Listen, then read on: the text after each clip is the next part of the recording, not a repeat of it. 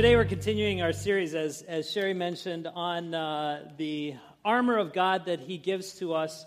And uh, it's called Be Strong. And as told in the video today, we're talking about that shield of faith. And part of what Sherry mentioned about um, the bad things that happen to us. Specifically today, we're going to be taking a look at, at um, uh, a, a description of one of the ways that Satan attacks us and it's actually one of his names given to him all throughout Scripture, and he's called the accuser. He's called the accuser of the church. And we'll take a look at what that means in just a second. But just to review, um, again, we've been using this idea of the armor of God as Paul was writing about in Ephesians 6. And he, I don't know if you knew it. If you're just joining us um, in the middle of the book, really the chapter, the, the series right now, uh, this whole time we've been talking about this spiritual battle that you and I are in on a daily basis. There's a different world, there's another world other than what we see, over and above the physical world that we see. It's a spiritual world, and that's where the battle for your soul or for your spirit takes place. And Paul is talking about this spiritual battle, and he says in Ephesians 6, he says, and he's going through this whole list of what a, what a, what a Roman soldier would wear. Stand your ground, putting on the belt of truth and the body armor, or the breastplate, as we talked about, the body armor of God's righteousness. For shoes, put on the peace that comes from the good news so that you will be fully prepared. So, Paul is in prison. and He's looking at these Roman soldiers and he's realizing that the armor that the Roman soldiers wear and the things that they have are perfect illustrations of what, how God equips you and I in this spiritual battle. The transition, though, comes now is these are the things, up until now, these are the things that we wear. We wear the belt, we wear the breastplate, we wear the shoes. Now, Paul's saying there's something that you actually have to not only put on, but you have to take up. He says this, and let's say this together. Ready? Go. In addition to all of these, hold up the shield of faith to stop the fiery arrows of the devil. Hold it up. Don't just put it on. Hold up the shield of faith. So, what was Paul talking about? As he's looking at this Roman, uh, the, the Roman guards, and they have the shields, what, what does the shield look like? How did that work with the Roman army? Well, the shield wasn't the standard medieval-esque shield, you know, the nice flowery ones with the gold inlay and the, like the dragon or lion on the front of it. Um, it wasn't like that. Instead, it was just like this a four foot by two foot board with rounded edges and a knob in the middle called the boss. The boss was that part of the shield that if they attack, that's what pushes back the enemy. It was made of wood, it was covered with linen or leather, and had steel edges. It was designed to snuff out burning arrows. And how the Roman soldiers would use this is that they would line up, and as they're attacking a city or a fort or an area, uh, and arrows are coming at them, what they would do is they would line up and they would hold their shields up over their heads, making an impenetrable roof, if you will, not only for arrows, but for rocks and, you know, oh, Monty Python just popped into my head. Trojan rabbits thrown over, you know, but just that. And then they would also have them like this, too, so that in essence, they were just this impenetrable force moving toward this city. That's the word that Paul uses for the shield. And that's how the shield of faith works for you and for me in this battle. Your faith, your belief, your confidence in who God is and what He can do is what gives you the strength to stand up against the name calling, the accusations that Satan levels against you.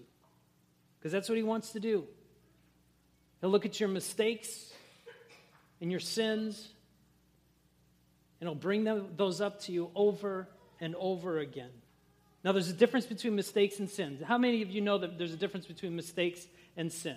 There are. Mistakes are those things that are just part of our human experience. The term mis- mistake implies uh, an error in judgment, something that is done unintentionally. And usually, when we make a mistake, our response is, don't, or oops. Sin is different. We choose sin. It is the deliberate disobedience of God's standard of what is right and true and lovely. So I want to play a little game with you just to see if you're with me. And I know students, you don't like tests. This is kind of a little bit of a test, okay?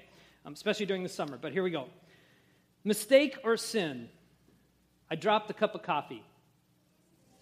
For me, that'd be a sin. But no, yeah, yeah. Mistake, right. One for one. Um, eating six pieces of pizza instead of two. And you guys don't even want to answer that one. it's like, oh, a mistake. Yeah, no. Actually, believe it or not, and this is a bigger context, but, but the issue that that question gets at is um, the issue of gluttony, of overage in your life. And in Proverbs, it says that gluttony or overage, not pizza, but overage in areas of life is a sin. Okay, so that was a sin. Um, next one. You miss a grounder in baseball. Right. But it was the big game. You had to think about that. Yeah, it's still just a mistake. Okay, good. Speaking negatively about someone behind the, per- the person's back. Sin. Being abused in your past. Now, it's not, I'm, I'm jumping in. It, it's not a mistake, but for you, it's not a sin. If you're abused in your past, that is not a sin. Some of you just need to hear that.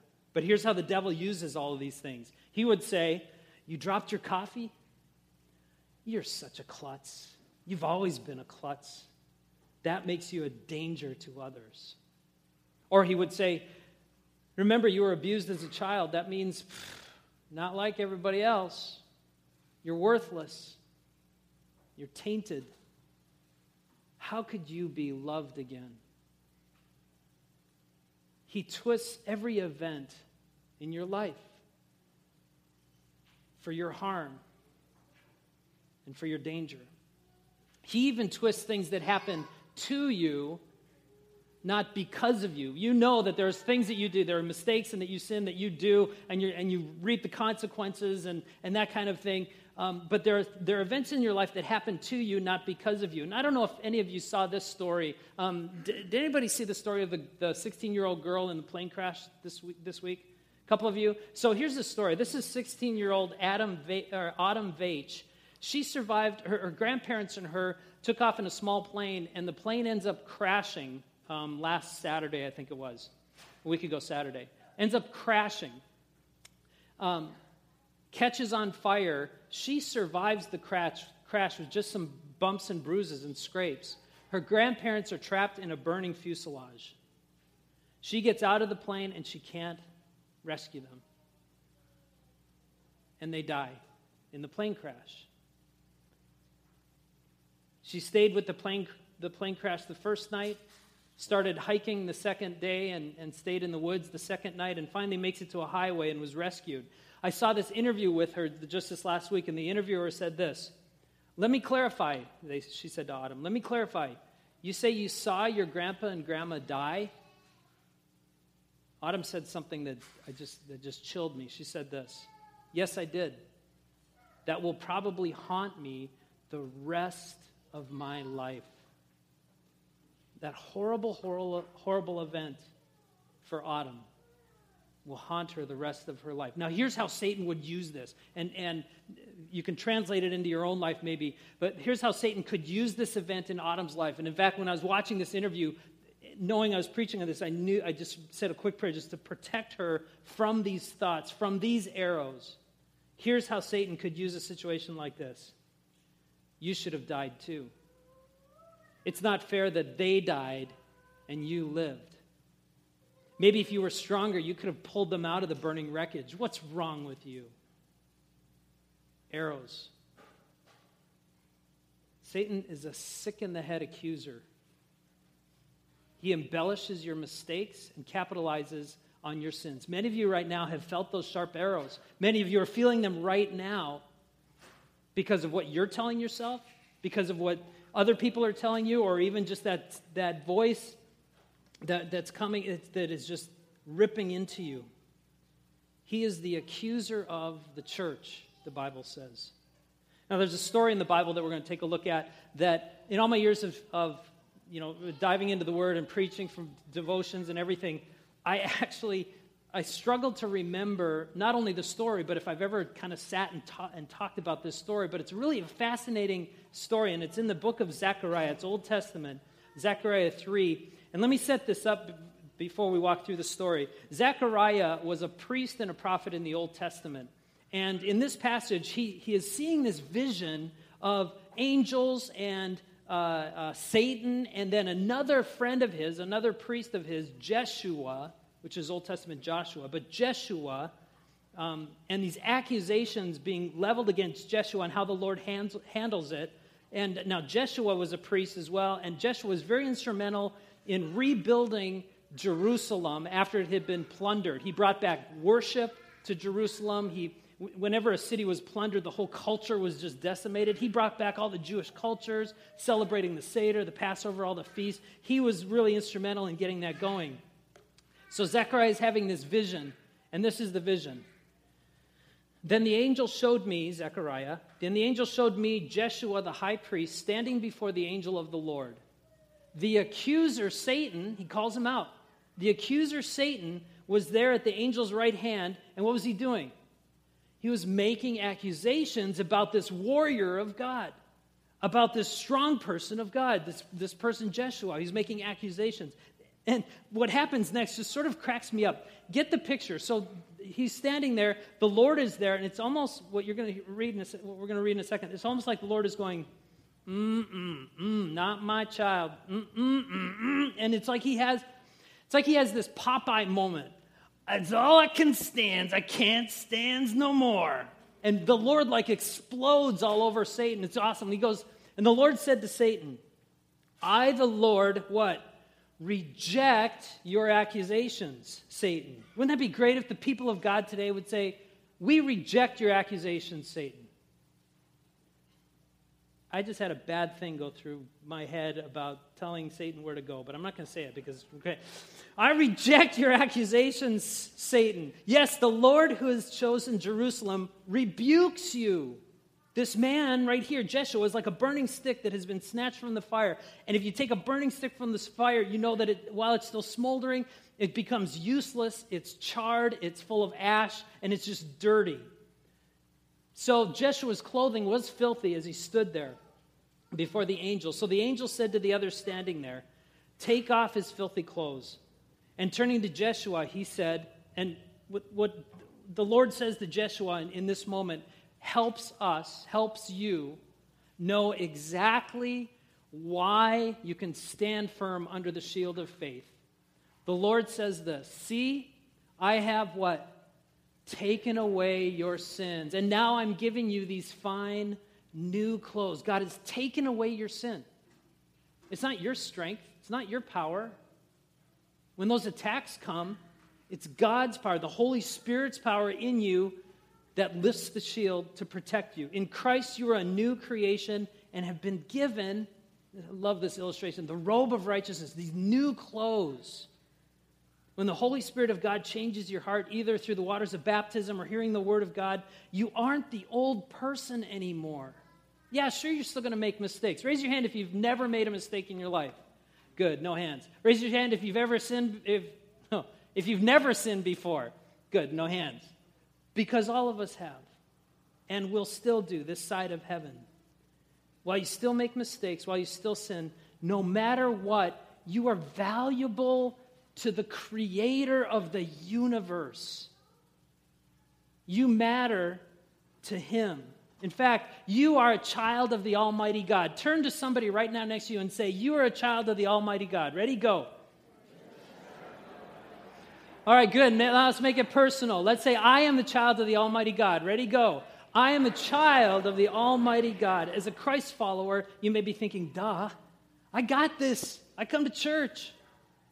But the purpose of reminding you today is so that when those lies of Satan, those flaming arrows are coming over the wall on top of you, you're able to refute them with the belief that God loves you. And because of Jesus, you are valuable and worthwhile in His sight. Lift that shield of that God given faith, reaffirm that you're a child of the King. And you can stand, this is beautiful. You, you can stand in the face of Satan under the shield of faith and with the Lord of God, heaven and earth by your side, and you can cry out to Satan, I reject your accusations, Satan. Some of you are believing lie after lie, year after year. And you need to just stand up and say, I reject this. I don't care what's happened in my past. I'm not that person. I reject those lies because I'm a child the Almighty God. God sent his best to die for the worst, which is me. And because of him, I have value. Jesus Christ died and rose again to give you a new identity. There's, there's a list on the, uh, the Welcome Center over there, or you can download it on, off of Facebook. I put it up there. And it's, it's titled My Identity in Jesus. And it's all these things that God says you are with Bible verses. Not what Satan says you are, not what you think you are, but what, who God says you are. God says that you are beloved, that you are delighted in. God says that you are forgiven, free, and washed clean. You're a temple of the Holy Spirit, church. You're adopted into God's family by the sacrifice of Christ. And you are righteous, you are new, you are a saint set apart to be an ambassador of Christ. You're a sweet aroma who is never alone. You're a masterpiece. You are wonderfully made. You have a, you have a guaranteed victory. There's battles that you face every day in this spiritual battle, but the war is won. You have a guaranteed victory, and you hold a secure future. If God be for you, who can be against you? If God be for you, God be on my side, who's going to be against me? The attacks will still come. We live in a world of attack. The accusations will still fly. You'll hear it all the time. We as a church need to remind ourselves who we are in Christ. Our identity is a new identity. Actually, it's our original identity, lost and then restored again in Christ.